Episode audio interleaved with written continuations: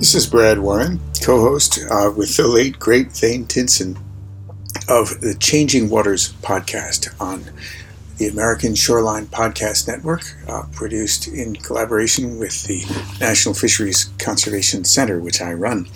I am very happy today to present to you an interview with Suzanne Iudicello, who is an old dear friend, one of our board members at NFCC, and a nationally renowned expert on fishery management and conservation.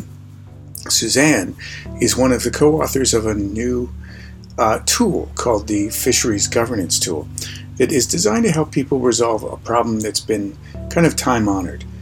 Who says a fishery is well managed or is a wreck?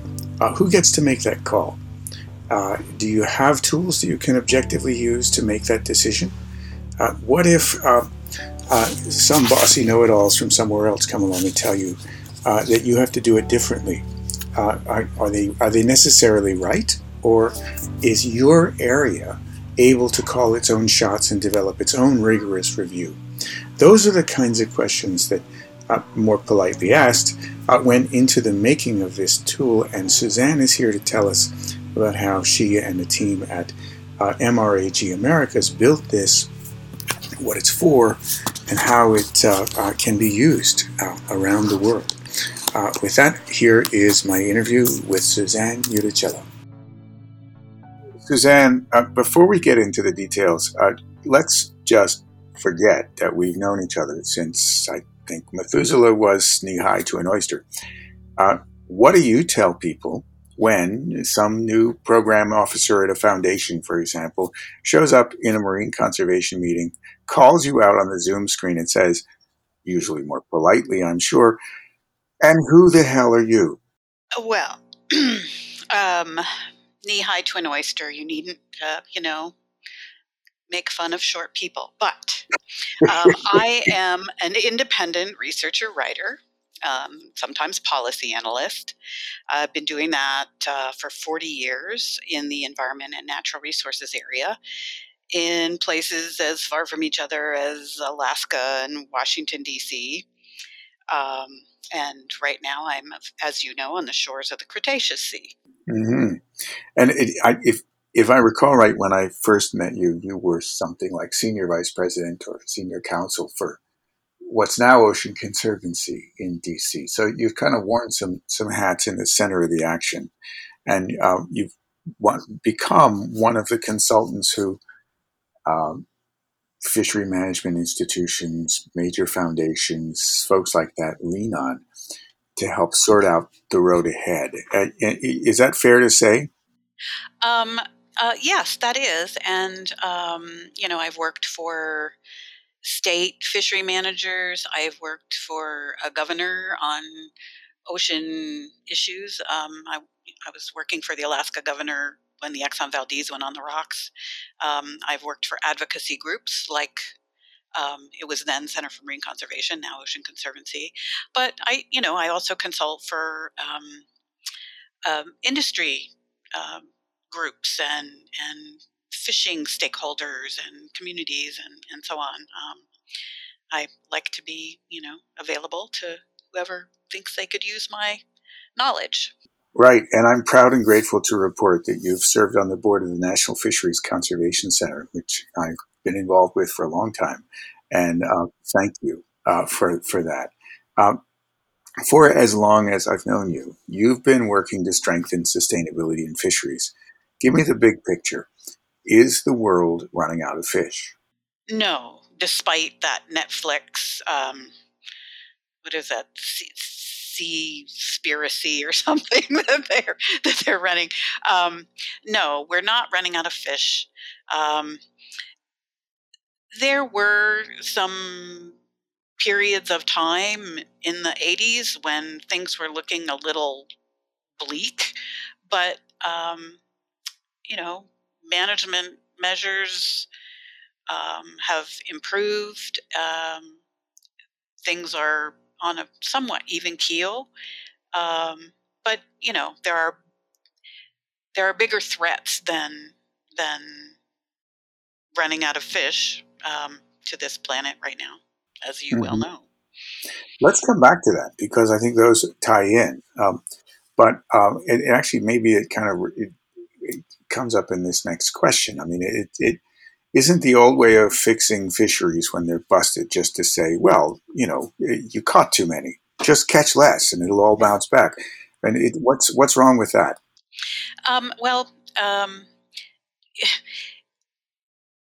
Catch too many, you know, is how we have done it. Fishery management is managing humans, not managing fish.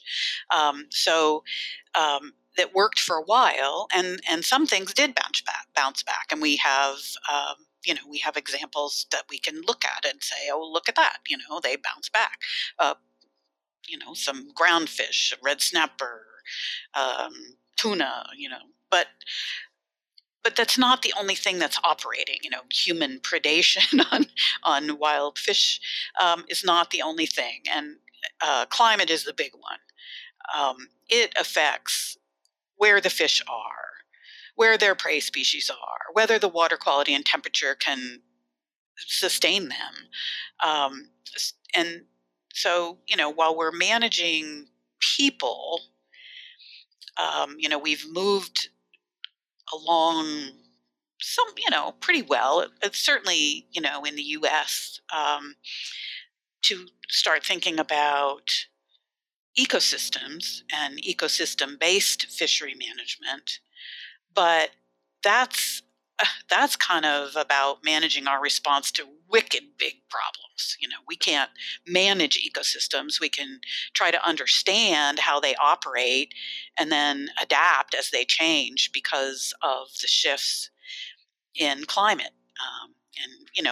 We have mini lessons on that over the history of fishery management with things like El Nino and the Pacific Oscillation. You know, we know there are years when Alaskan fisheries have more of one species than another. Oh, it's groundfish, not pollock. And then another year it's pollock, not groundfish. And we've learned a lot of things, but the rate and pace and intensity of change in the ocean because of climate is a big problem, and it's outrunning us. Yeah, this gets to something I hadn't planned on asking you about, but we'll go ahead and go there and then circle back. But would you define the climate challenge as now central to the future of fishery conservation and management? Well, it's kind of central to life on Earth, so there's that, it's certainly fishery management and sustainable fisheries and providing food and livelihoods for coastal communities and the world are all part of that. I think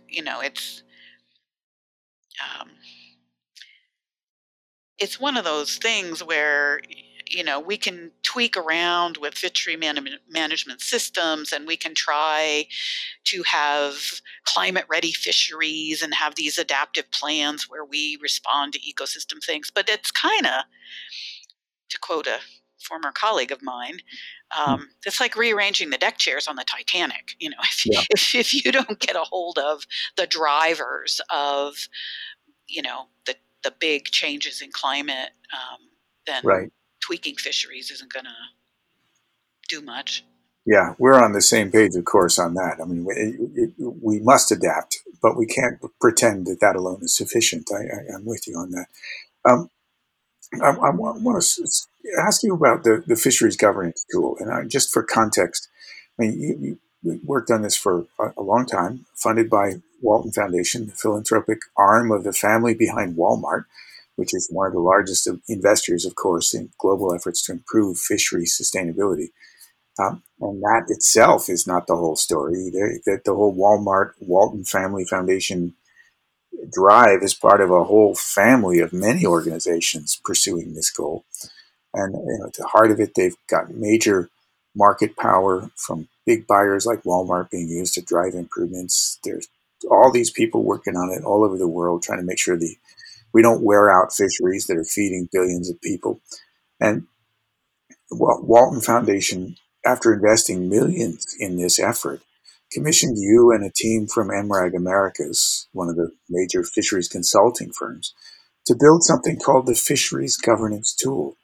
What were they asking you to help them figure out? At the outset, the strategy, evaluation, and learning side of the foundation, and all foundations have them, I guess corporations do too,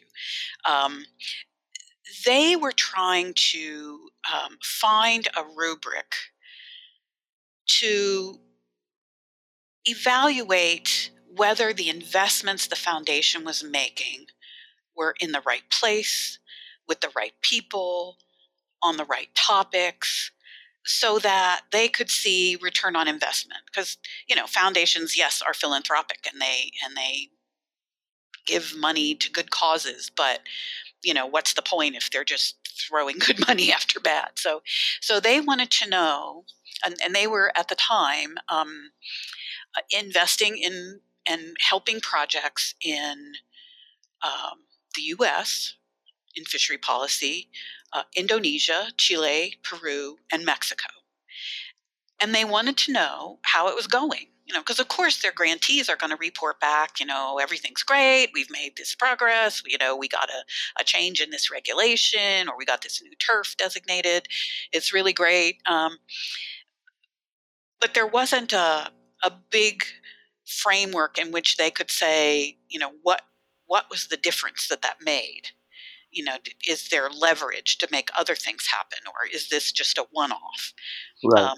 So they were looking for something that was analytic, that was repeatable, that was, you know, a system that could be used over and over again to see if they were making their goals, something that they could distill and report to their board and saying, we put this much money into these projects, and here's where they succeeded, and this is why we think they made progress. Yeah. Now, having said that, I think this is actually more than a fancy bean counting tool. It's not just a way to tell whether they get bang for their buck. It does more than that. Yes. As with many, many projects, we had mission creep, and we came pretty quickly to coming up with a way to, you know, give them some performance measures, you know, to say, well, you put this in and this is what you got back. But in the course of doing that, and my colleagues and I, and I'm going to call them out by name, some of them you know, Bob Trumbull, Graham Parks, and Jill Swayze, all of MRAG. So it occurred to us as we were, you know, plugging along with it that what we had come up with was more like a diagnostic tool than than an audit to see if you made your money. And we were pushed even further down that path by a group of wonderful volunteers who came to DC on a snowy November day from Chile and Mexico and the Pacific Islands and England and, to sit down and critique this thing for us. So we had a lot of pushback and a lot of insight and experience from these folks who are from all over the world and, you know, at different levels, you know, advocacy groups and actual fishery managers and government officials. And they said, you know, this really is more than what the foundation needs. We could use this. We could put this on a cell phone in Indonesia and do it. This is just an Excel spreadsheet, man. Let's go for it.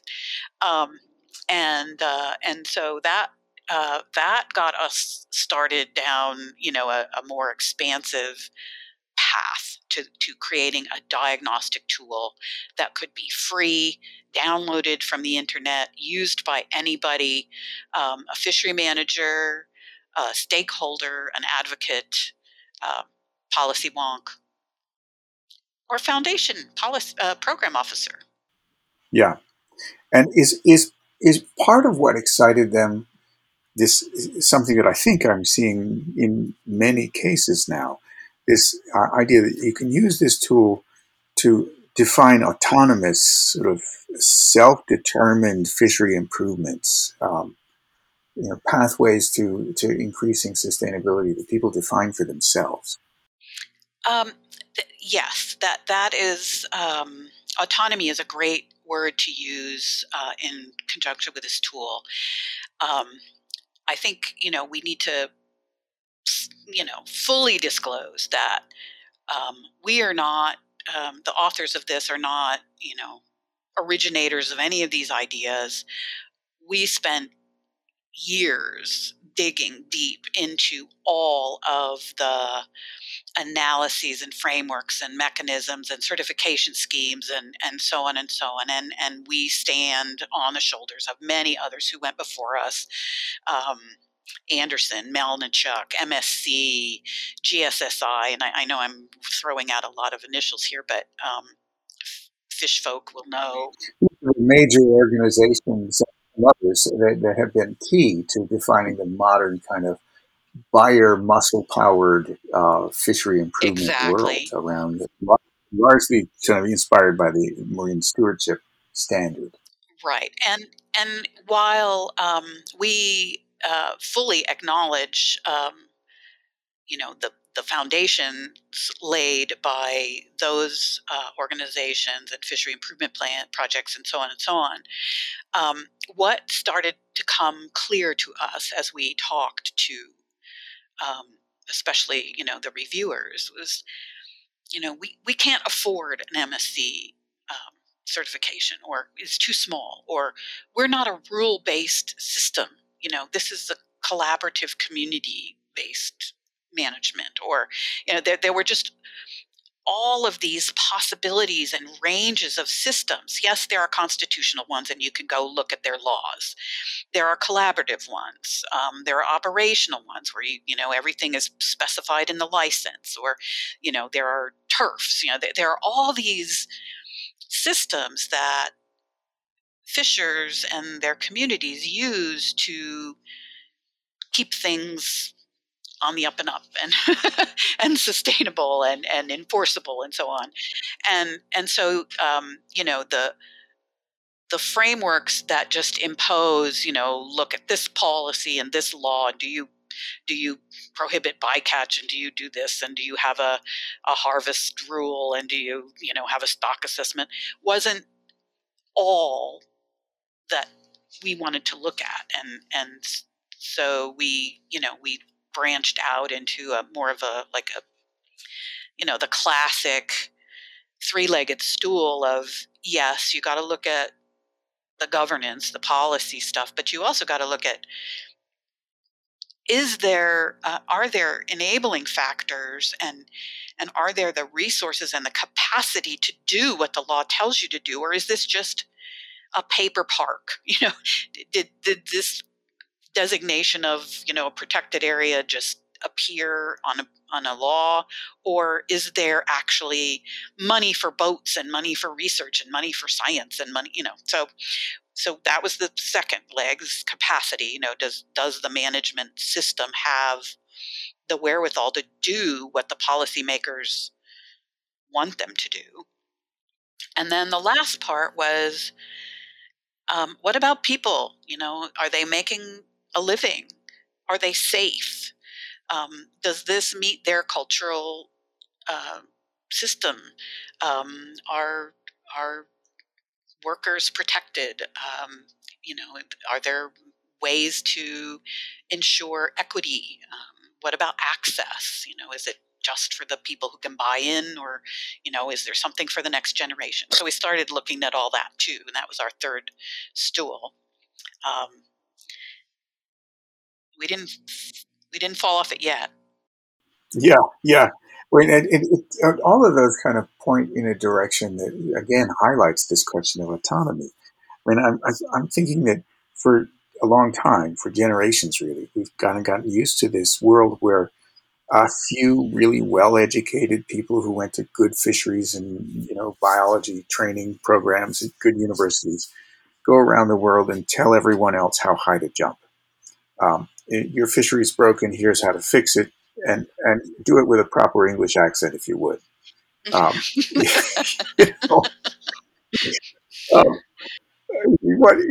What's wrong with that model? I'm gonna assume goodwill, and I'm gonna say that it was what the folks with the capacity knew how to do, and I won't say that it's broken, but there were places that it just couldn't work. Not that it didn't work, but that it just couldn't. Let's go for a minute. Give me some examples of places where that approach couldn't work, and you really need to have a kind of self-defined solution. Well, even places where there are universities and science centers and stock assessments. So, for example, in the northeast of the United States, where we had a century, nearly two centuries of fishery history and management and fishing and so on. And despite stock assessments and science, we crashed groundfish. And after that happened, there were some, tightening up and tamping down and, crushing the allowable catch and so on. But it wasn't, it left too many people out, even with, new attempts like the, allocation by the small or more local organizations. And so some communities opted to invent something new. For example, in Maine, switching from groundfish to redfish. It was kind of, I hate using the word underutilized, but, it wasn't a big market seller. It wasn't something everybody knew about, but they figured out a way to catch local, market local, sell local, and they're doing okay in a smaller way. Another example, Indonesia. You have really small-scale fisheries scattered across one of the largest EEZs on the planet. And yet, these very small-scale fisheries are the top contributors to wild capture fish landings. And the country has, over the years, not on their distant water tuna fleets, but on this small-scale stuff, they have pushed management down to, further and further away from centralized. There are districts, there are more local observers and monitors and so on. And I mean, there's certainly a capacity gap there, but that doesn't mean that they aren't figuring it out for themselves. Other examples, in the Pacific Islands, instead of leasing their ocean riches to distant water fleets, they're making sub-regional agreements and getting into RFMOs where, they have fleets that enable them to catch top market species like tuna. And anyway, we could go on and on. I could give you lots of examples. Fisheries in Alaska have found little tiny ways and little and really big industrial ways to tailor fisheries to what the operators of those, those harvesters, to tailor it to what they need to do. Yeah. I want to dig in a little bit on data-poor fisheries, because they represent a really significant challenge, and partly as a function of climate change. We seem to be seeing more and more requirements to get more and more detailed, real-time, high-resolution data. I mean, some of the work I do is contributing to that, and the underlying picture, it's like, you know, if you break your kidney and you have to do all the thinking your kidney does, it's an incredible demand to put on something as meager as a brain. And we now have this world where we've got to figure out how to manage fisheries that don't have that data, don't have the money to produce it, and still have to be managed under stresses they've never faced before. Can the Fisheries Governance Tool help them, and how? That was one of the issues that came roaring out at us at our workshop, you know, when we brought in the experts to critique the tool. We had, you know, created a couple of rows and a couple of columns for data poor fisheries to just, you know, have a tick box, you know, did you think about this? But our participants gave us ideas about, you know, how to do it. And, you know, there are a lot of procedures and tools and mechanisms and methodologies for doing rapid assessments and this and that and the other. But in terms of the tool itself, you know, which largely depends on access to databases, you know, where you can download, you know, landings over time and stuff. What our reviewers suggested was, you know, you've got to create the ability for the user of the tool to do some not non-objective, but to do some non-data-based gathering of information. And they, you know, suggested and actually, you know, insisted upon being able to enter into the tool the results of expert interviews. You know, one of the papers and research that we relied on heavily to build our framework was the Melnichuk paper out of UW. And that's what theirs is based on. And they do many of the same indicators, you know, policy and governance and as well as performance of the fishery. And it's all done with interviews of key people who are reliable and, you know, that you can assume are not going to lie to you about what's going on in that country. So we've done 2 rounds of scoring with the tool and have been able to integrate those non-data interviews and observations and assessments into the tool and into the output of it. So in effect, a non-quantitative approach. Yeah. Which is rare in classical fishery management, and may be necessary as we go further and further into this kind of high climate stress world. I don't know. Suzanne, it's the future. Say it's 12 years from now. You're kicking back in your easy chair. You're drinking pina coladas. You're watching the ocean rise and start to reclaim the valleys around Rapid City. You're looking forward to seeing your pet plesiosaurs recolonize the region around you. Your red phone ring. It's the new president of the United States, Amanda Gorman. She is the first inaugural poet, the first black woman, and maybe the first fashion model to become president of the United States. And she rings on your red phone. She says, I need you to give the keynote at a global conference on whether the Fisheries Governance Tool actually worked. How will you determine whether it delivered the goods? Are there 5 signs you'll be looking for to figure out if people actually used your tool?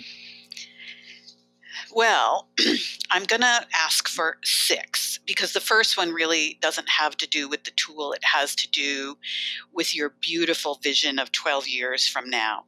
There is going to be a YouTube channel for slam poetry sea shanties. Perfect. Right, I'm okay. There. Yeah, I'm drafting you to join me. Did people use this tool? At a kind of national level, whether nations and communities are law-based, traditional, or collaborative, we will have seen progress toward policies that embrace the precautionary principle, that are based on science, and that foster equity and environmental justice in access to ocean resources. At every level, we will have seen investments that support the enabling factors for fishery management and fishery performance. So investments in education, in research, mechanisms for cost recovery. So you can finance vessels and personnel and technology and enforcement and all those things. And real stakeholder engagement, not thank you for sharing your views, buzz off, or not, we're going to do this consultation with traditional elders, but,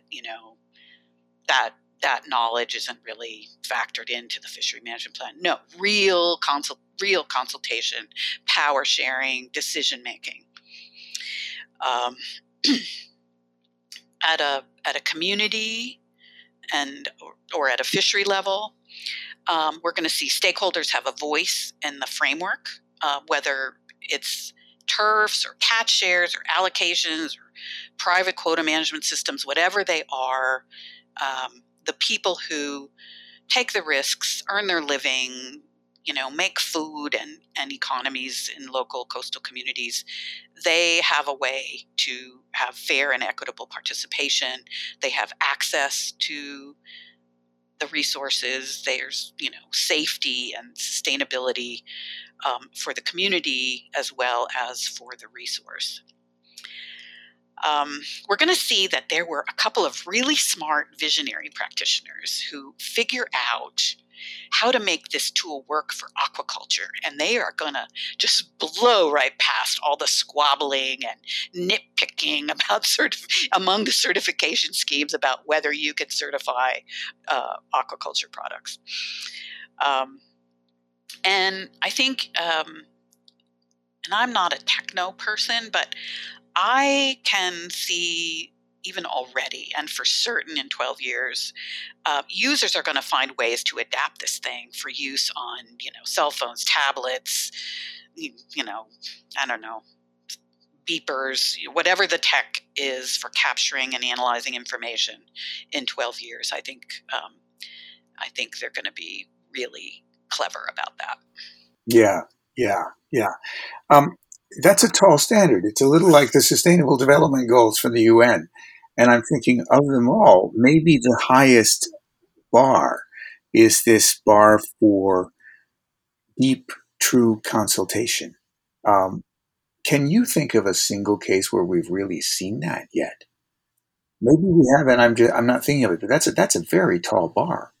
It is. And, I think that some of the community-based management schemes around the world have approached it. CDQs come close, but that came with a lot of political heft as well. It wasn't like earnest, authentic consultation. It was more like threat. But I don't think so. I mean, I'm not, deeply familiar with Pacific Island setups, but certainly, the folks who advised us about the tool had some ideas about this kind of approach. And, we're hoping that we get to do a pilot project there to see what we could come up with. Beautiful. Yeah. Well, I look forward to seeing it all come true. What a great vision. And Suzanne, thank you. I'm grateful for the work you've done on this project and throughout your career. And I look forward to joining you on that deck with the pina coladas and the plesiosaurs. And when it rings, we might have good news to tell. They splash a lot. You have to be careful. Well, that was our interview with Suzanne Iudicello. Thank you, Suzanne. And once again, this is Brad Warren with the Changing Waters podcast, brought to you by the American Shoreline Podcast Network with the National Fisheries Conservation Center. Very glad to have you here. Come again.